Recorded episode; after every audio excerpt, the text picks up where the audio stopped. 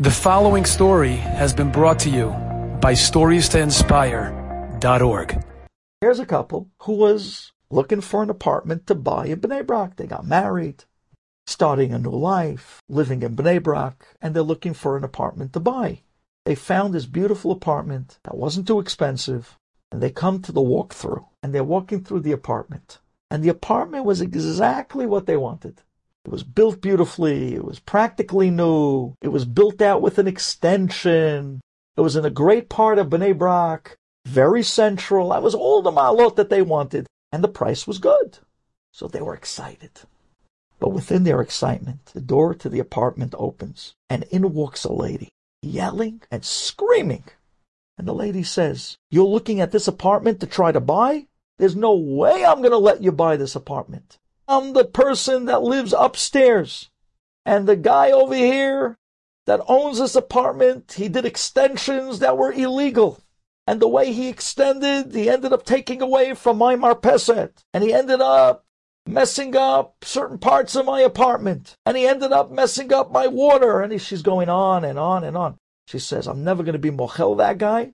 And I'm not going to let you buy the apartment either. Because if you buy the apartment, he, owner of the apartment, is going to get away with what he did to me. And I will not let that happen. These two, this couple was shaking like, wait, wait, wait, wait, wait, wait, wait. We just wanted to buy an apartment. I'm sorry. Okay. So what did the couple do? The couple went out to Reb Karelitz and they said, listen, we want to buy the apartment, but there's this lady that really yelled and screamed her head off. And that she said, not only the balabayit, but She'll take us to Bedin if we buy the apartment. We don't want to live with that type of craziness. I mean, Nissim Karelitz told him, listen, I know the story, I know the apartment, and I know the lady. And he says, I was part of the Bedin that sat in that court case, and we judged unanimously that the Balabait, everything he did was according to halacha, was according to chok. He did nothing wrong. This lady, she's not exactly in the right. We paskined against her. Apartment is 100% fine. You are allowed to buy the apartment 100%. Okay. That's what the rabbi said. That's what the rabbi paskind. So sure enough, they call back the mitavech and they tell the real estate agent, draw up a contract. We're ready to buy. And they buy the apartment. So now, when you move into a new apartment, although obviously the lady upstairs you're not going to get along with, they never do. But you know what? You want to get along with everybody else. And you want to get into the neighborhood. And you want to start making friends. And you want to get a little bit of a social scene going on. So it was a bar mitzvah that one of the people in the building were making the week after that.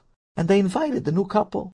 And the new couple felt if they go to the bar mitzvah, they'll meet the people in the building. They'll meet people in the neighborhood and they'll start to get to know each other as the new people in the building. So they go to the bar mitzvah.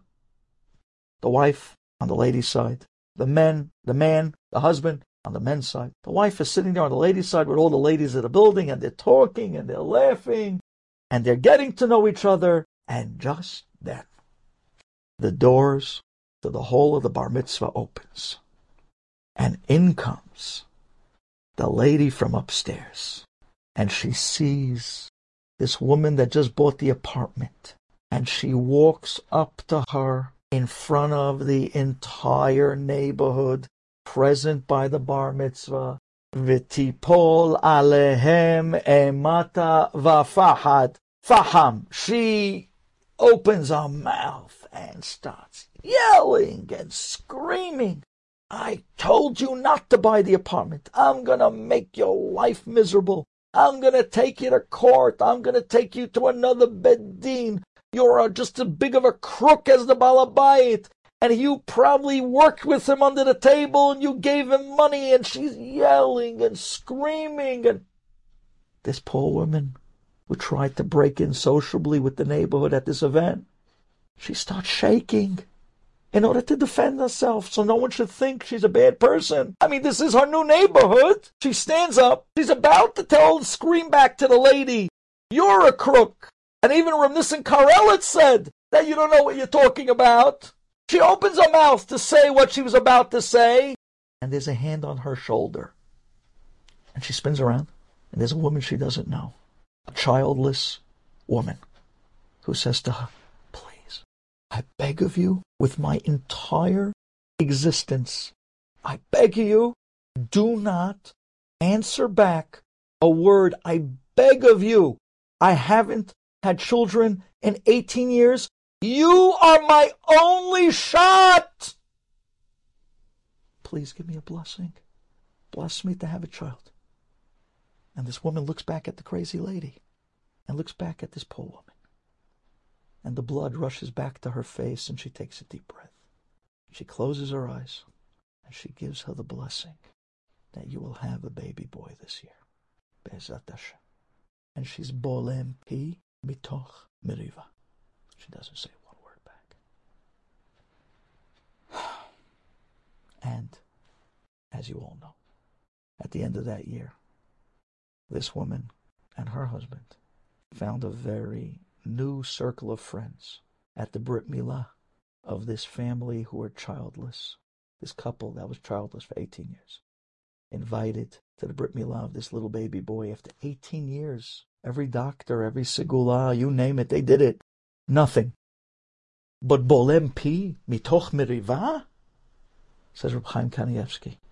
That, that's without a question. That's the greatest tikkun of man. Enjoyed this story? Come again. Bring a friend. Stories to inspire.org.